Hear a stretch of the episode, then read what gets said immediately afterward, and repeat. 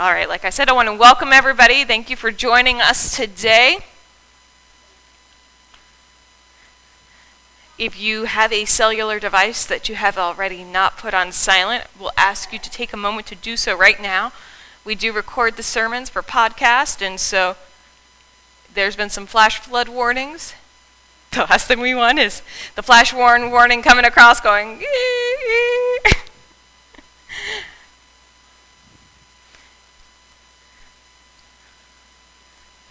All right. Now, we're going to be in the book of Judges.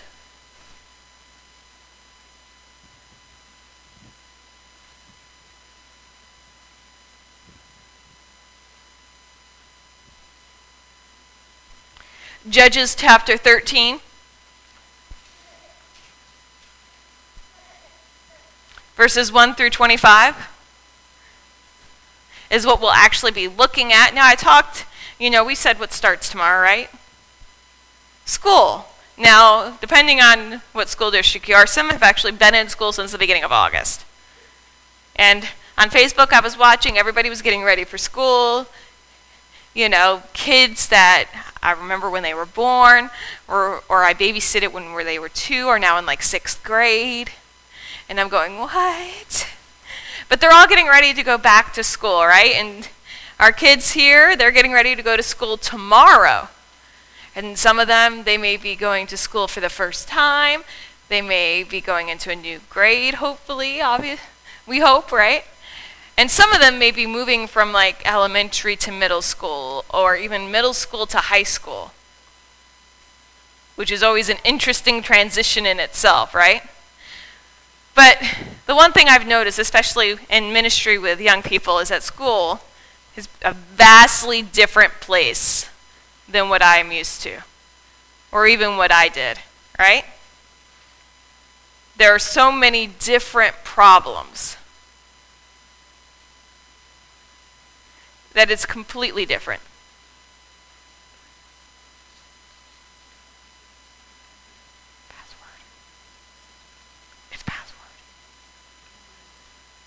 With Leo.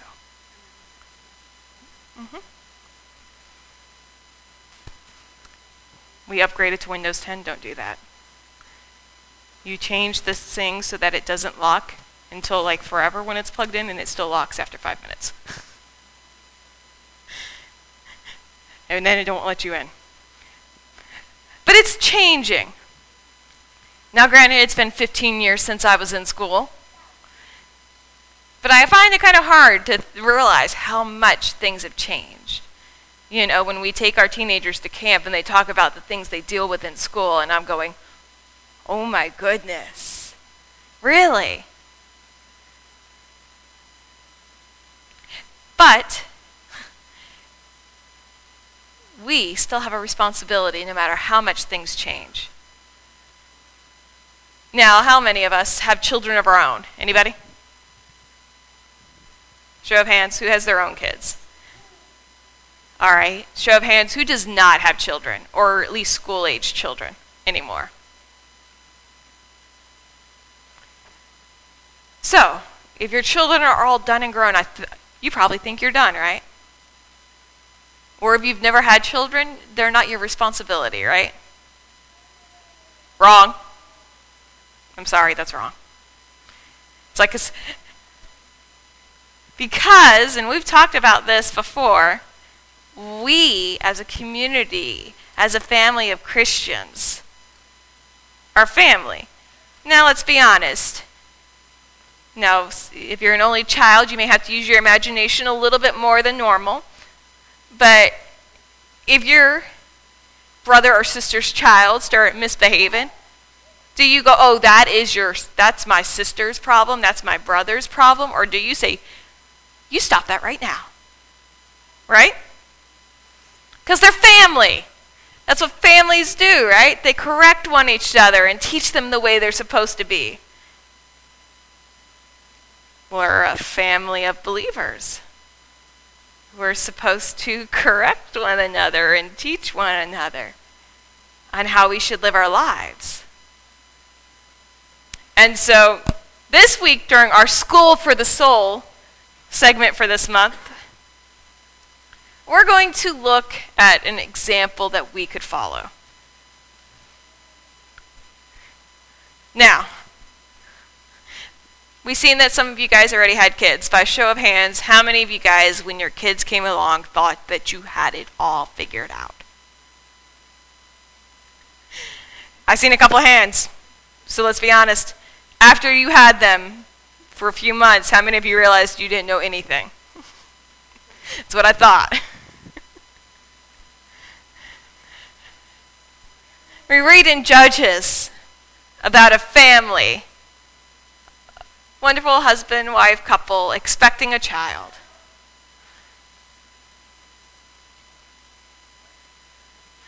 And they knew that he would be special.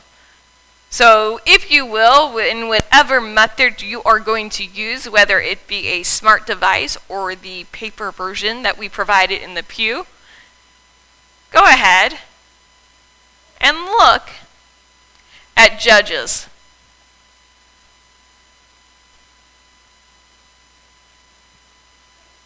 We mentioned it, Judges chapter 13.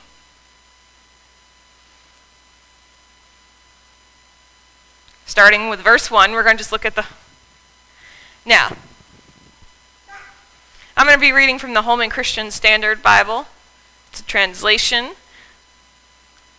But if you look at verse 1, we talk about school for the soul. School, you know, part of learning is learning from our mistakes. Unfortunately, in verse 1, we realize that learning from mistakes is something the Israelites have not figured out yet.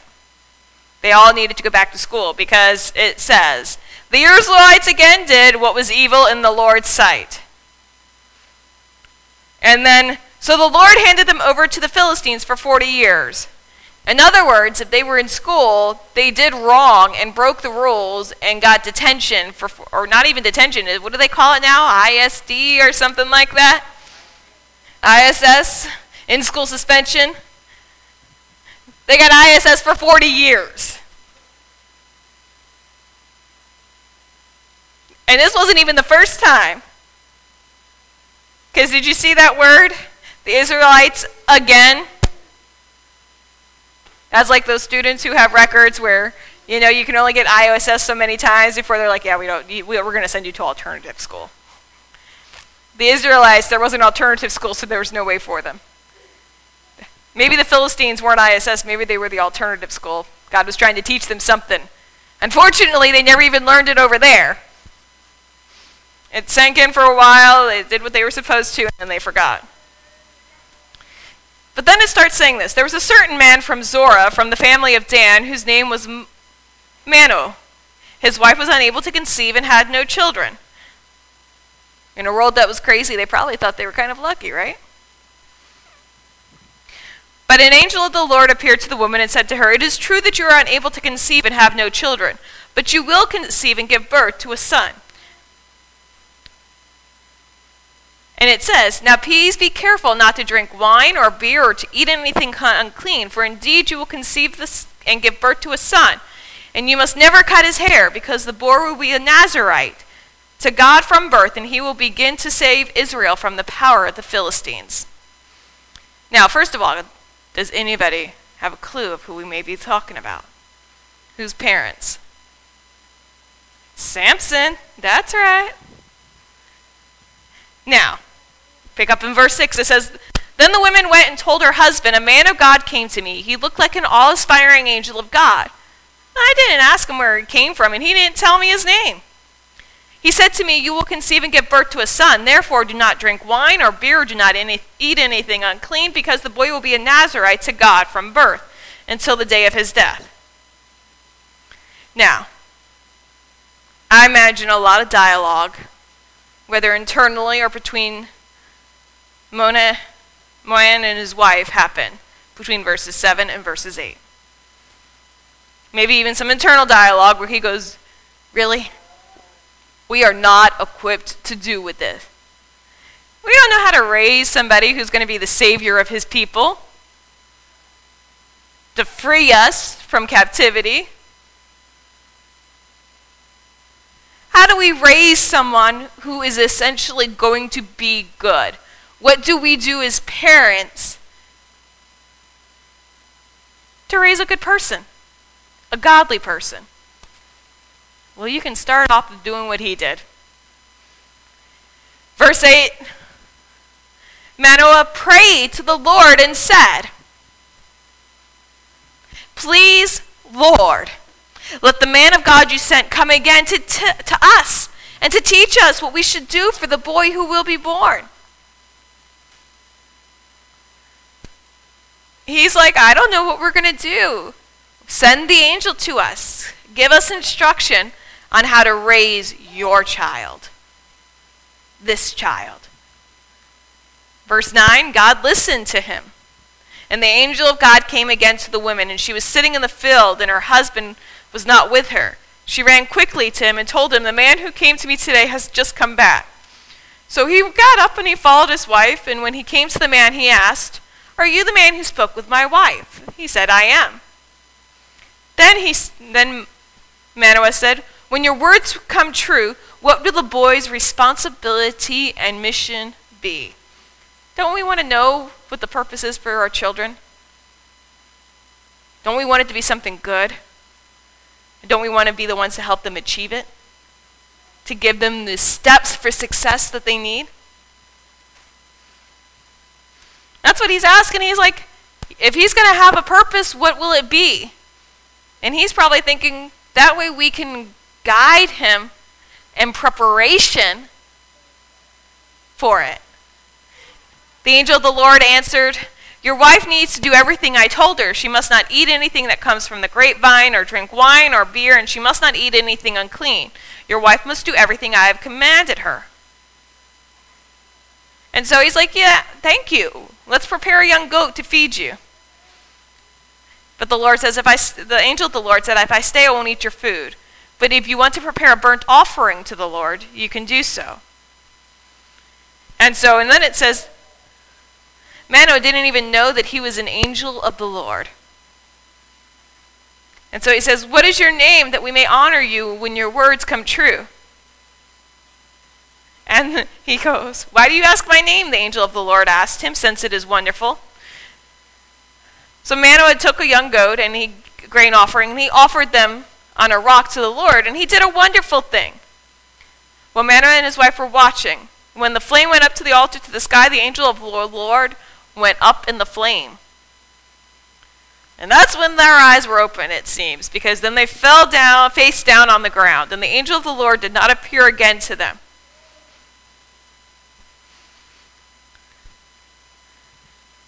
Now, what I want us to take from that is very simple. When they realized that they were being given a gift from God, they asked God. We don't want to waste this gift. We don't want to squander this gift. We don't want to misuse this gift. We don't want to abuse this gift. How would you have us use it? But in this case, the gift is a child, which all children are truly, a gift from the Lord, right?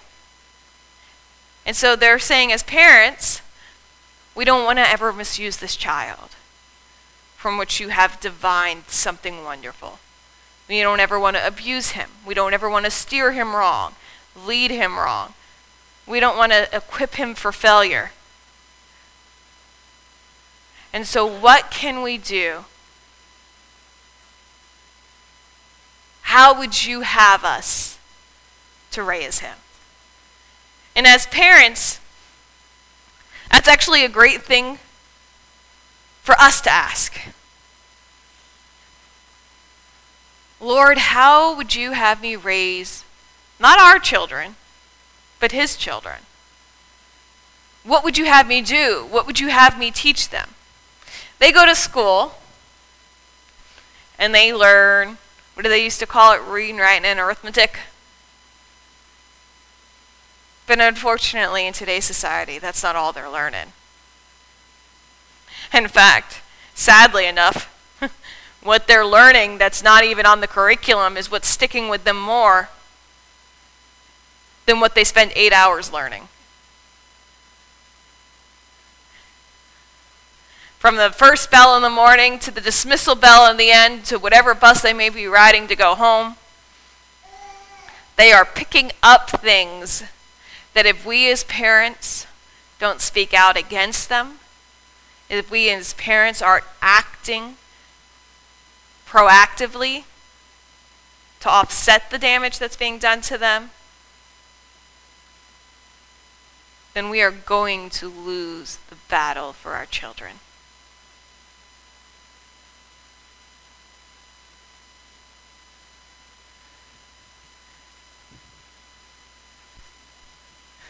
It said again, the Israelites did evil in the eyes of the Lord, so the Lord delivered them into the hands of the Philistines for 40 years. The Israelites, of all people, God's chosen people. We know of the miracles that were performed for them the parting of the sea, the manna from heaven. We know and believe these miracles 2,000 years or more plus, right? But back then, it was probably only a couple hundred years from when it had happened. And yet they seemed to still forget it. When they didn't know where their next meal was coming, they would conveniently forget that God was the one who makes rain rain down from heaven, so that they would not starve. And sometimes we can lose sight of that. Society as a whole lose sights of that. We choose who we will serve. And as adults, whether we're parents or not, we help train up the children. And it's time for us as a family of believers, as Christians, to stand up, united, and set an example. Because they're getting an example already. And honestly, it's more united than we are. They have better propaganda. They do a better job of getting their point across. And too many times we've faded silently in the background. Well, we want to be politically correct. We don't want to offend anybody. It doesn't mind that by their some people's very behavior, they're not offending us, they're offending God. It's not in our place to condemn people. What is our place is to teach people, especially the children, what God says is right and wrong. It doesn't say that the Israelites did wrong in the eyes of the Israelites, or even that they did wrong in the eyes of the Philistines. They did wrong they did evil in the eyes of the Lord. He's the true judge. Our job is to prepare not only our lives for that judgment, but to instruct the future generations.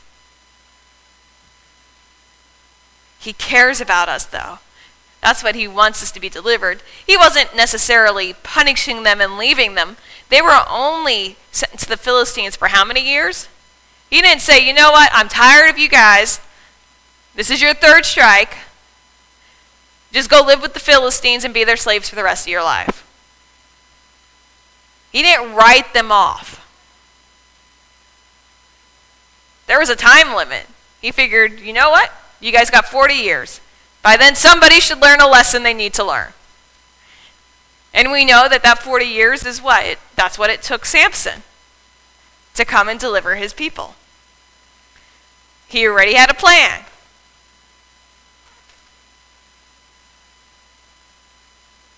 Let us not be too hasty to write people off. Because God didn't. Dude, there is a reason I am not God. Because I read the, what the Israelites did and I would get so frustrated with them. He probably felt like we do with children sometimes, going, Oh my gosh, if I have to tell you one more time.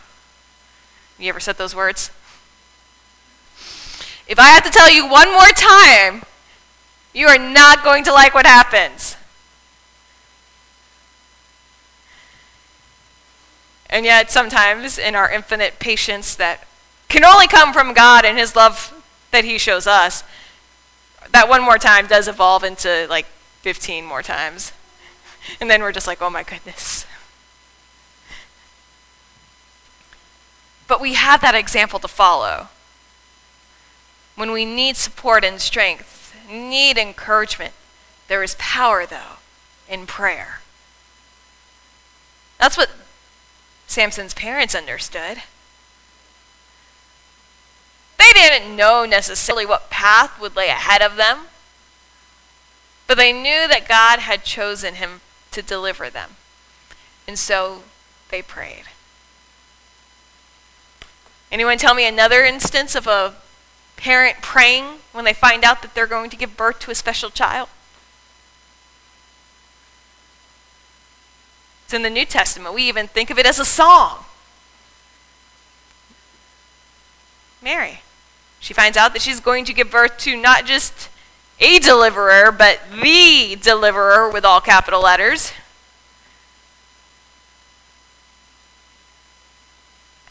Her heart's so overfull with the responsibility that's given to her that she stops to pray. You know, and she's thankful for being chosen, but she also wants to make sure, you know, I've been given a heavy responsibility. May I live up to it. May I live worthy. And we, whether we're parents or not, if we have young ones in our lives, we have all been given a heavy responsibility to be examples of what a Christian looks like. To be an example of what God looks like here on earth. To show God's love to those who need it. And the reason Christians are getting such a bad rap lately is because we've forgotten that last part.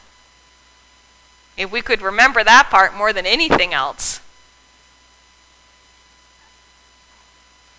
we'd be in a good place. But let us remember to pray. Because even if they grow up and wander away from the Lord, we're told in Proverbs train up a child in the way they shall walk. And when they are older, they will not depart from it. We look at that verse, though, nowadays, and we sit here and go, yeah, no. We kind of don't think it's true, right? But the Bible also gives us examples of it being true. They may stray, but they don't leave it behind. We have the story of the prodigal son. And let's be honest, there's been a lot of prodigal sons and daughters since then to prove the point. Some of us in this audience may have been our very own prodigal son or daughter where we wandered away from what we grew up knowing. We wandered away from the truth that we were given.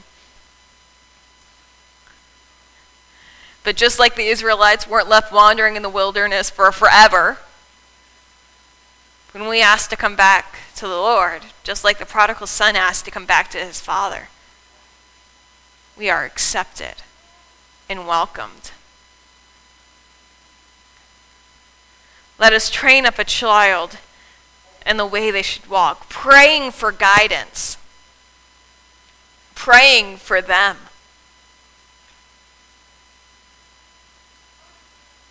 Before we invite the kids back in, I want us to take some time in prayer.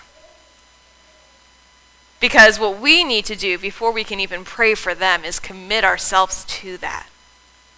Commit ourselves to praying for them. Commit ourselves to praying to God for the wisdom to guide them, the words to speak, the patience to teach. So that when the opportunity does come,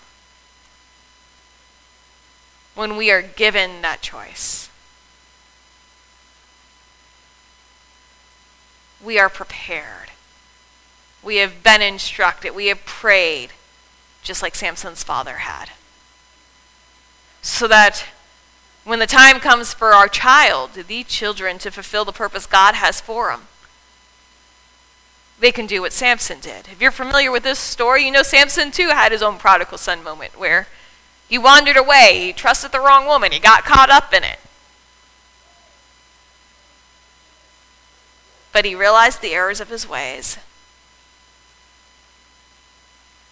and was able to finally fulfill the purpose God had for them. He delivered his people.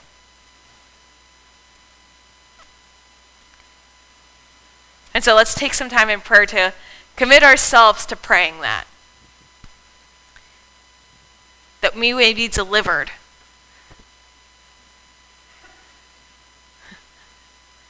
But that we may help deliver others as well.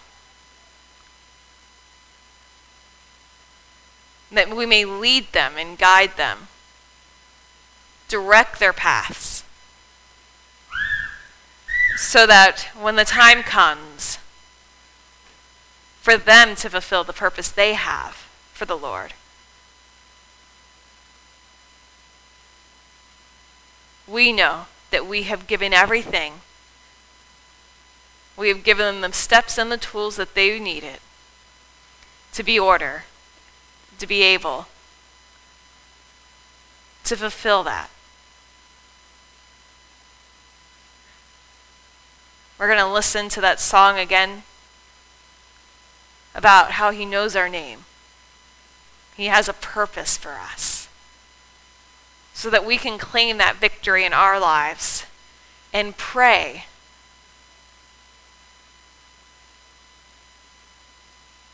that he will use us as his instrument to help the children fulfill it. And as it plays, we'll have them come back in.